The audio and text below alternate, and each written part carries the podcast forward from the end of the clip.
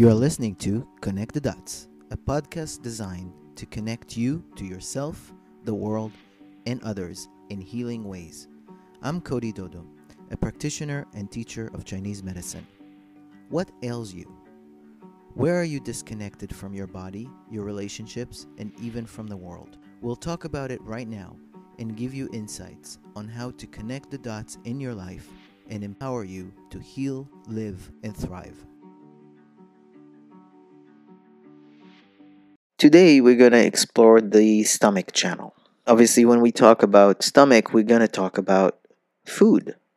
The process of digestion and also the stomach channel begins with the eyes. When you look at food, when we see food, we start salivating immediately. The body knows food is coming, I need to prepare.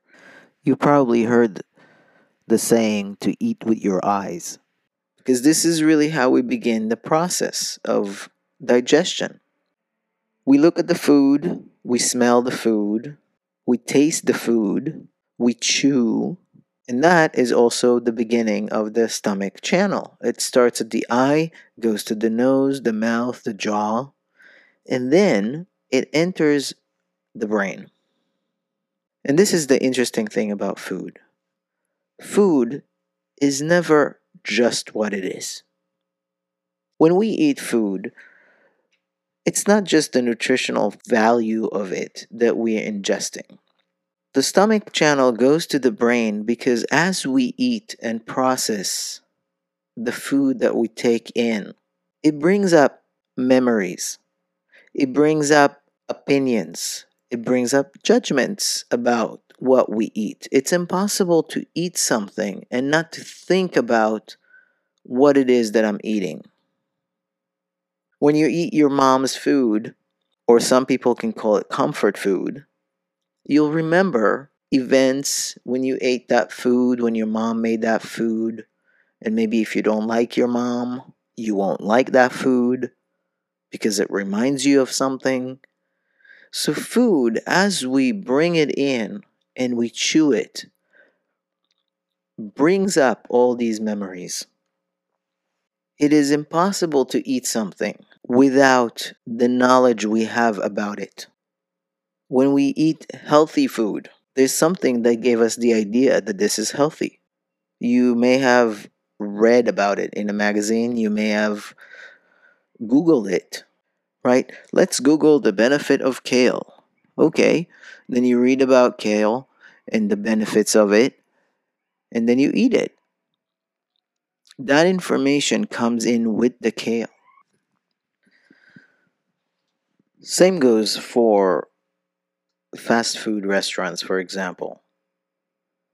You may love fast food restaurants. You may remember your family going to a fast food restaurant and eating together and that brings you comfort and you love that food.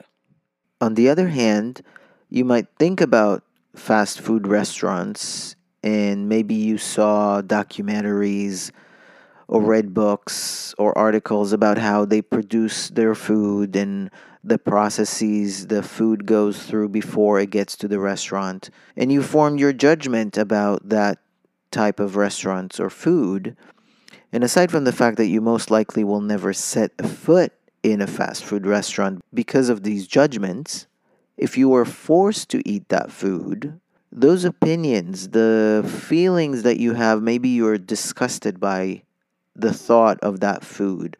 Uh, maybe you're angry at the practices of these restaurants. Those feelings cannot be separated from the food that you would eat if you were forced to eat that food. It's impossible to separate the two. You might be an explorer and very curious about food and love tasting new things. So, the exploration and the excitement about discovering new things will be part of your experience when you eat those things. On the other hand, you can be very, very suspicious of things that you don't know. And you will not be excited about eating things that you don't know. and maybe you travel to a different country, maybe in Asia or something, food that you're very not familiar with, and you taste these foods, but as you taste these food that is foreign to you with your ideas about, well, I'm not sure about this food, you might be the one that come home with parasites or get aversion to that food and get food poisoning or issues with your digestion while you travel. And it's not necessarily because of what you ate, it's because of the entire experience you had that is tinted with your opinion about that experience.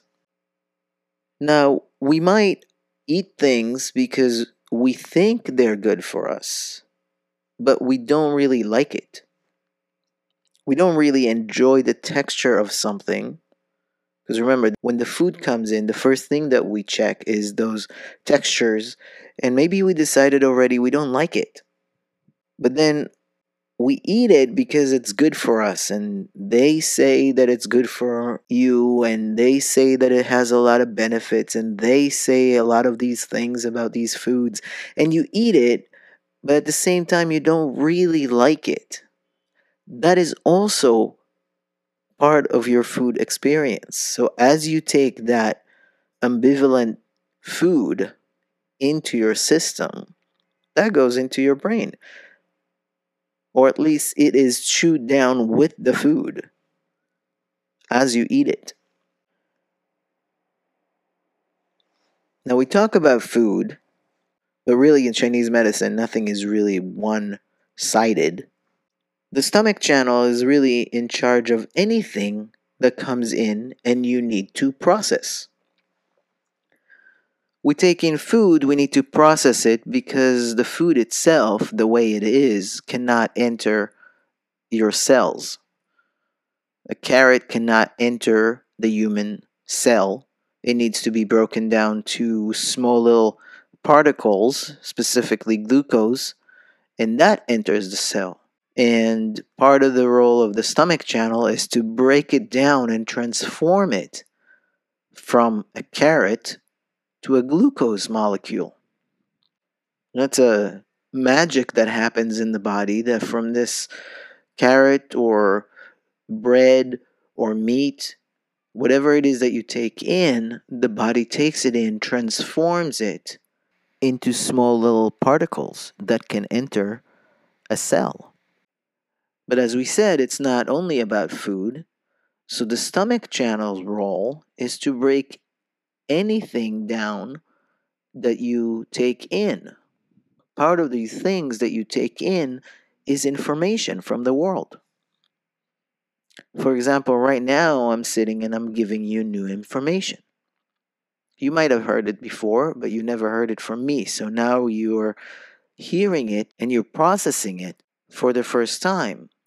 That's why we have sayings like, I need to mull things over. Mulling things over is chewing them. Of course, we're not only saying it on food, we're saying it on information. Whenever we receive new information, we mull it over. We need to digest it. We even use these words. I need to digest this information. That was a lot. So the stomach channel helps us with new information. Because the new information, just like food, need to be translated to something that you understand. And the way it's translated into something that you understand, it goes to your brain, and your brain starts making connections with your personal history and knowledge and experience.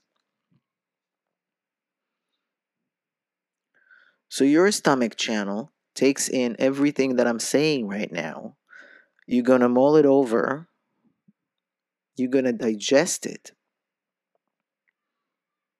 And eventually, if you agree with me, you're going to keep it and grow from it, just like we do with food. And if you don't agree with me, you're going to go to the toilet and you're going to let it go because it doesn't serve you, exactly like we do with food food for thought, it's a real thing. The way you eat is very often the way you deal with new information. You might be the person that chews their food over and over and over and over again before you actually take it in. You just need to mull it over a lot. You might be the person that reads a paragraph in a newspaper or an article five times, six times. You need to read this paragraph over and over and over again before you fully take it in. On the other hand, you can be somebody that really doesn't chew their food at all, they just take it in.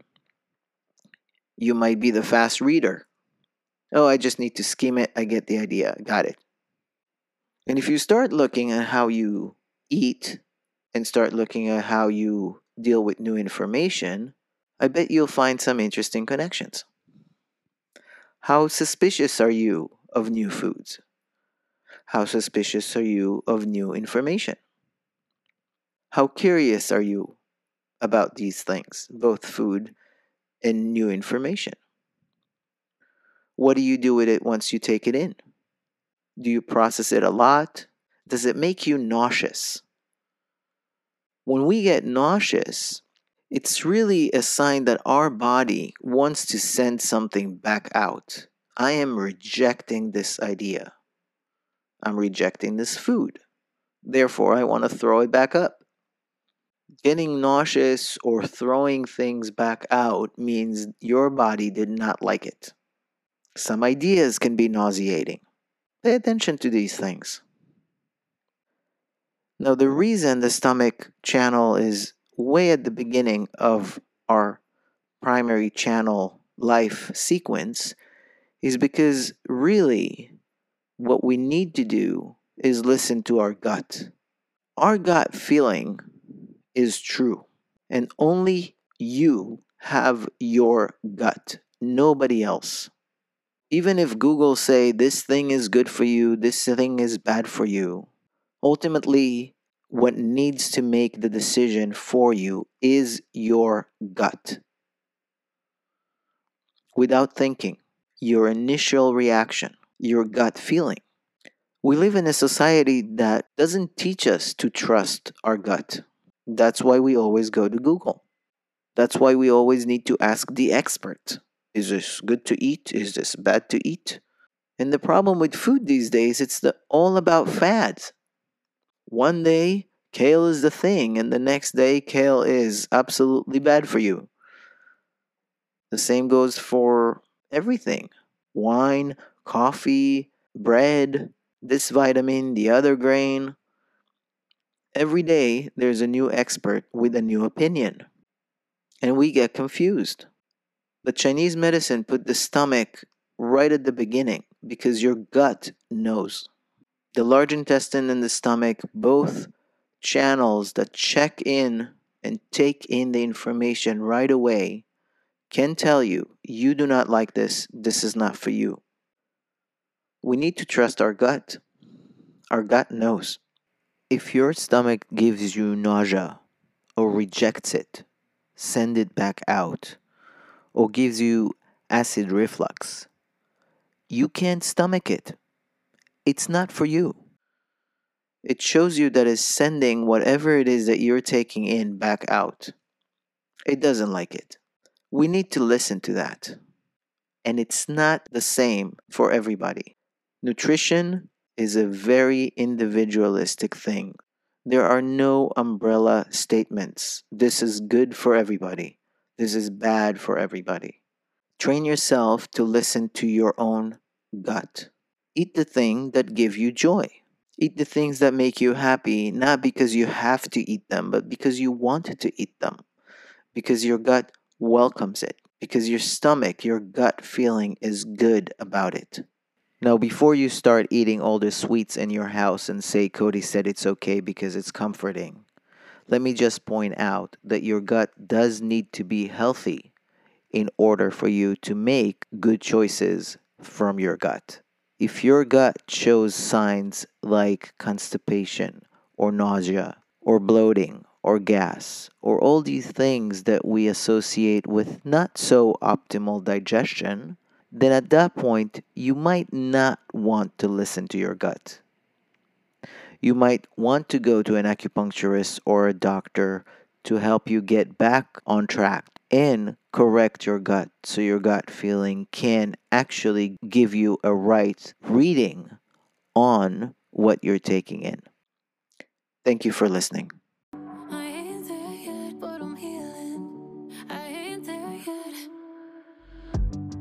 Thank you for joining me on this healing journey today.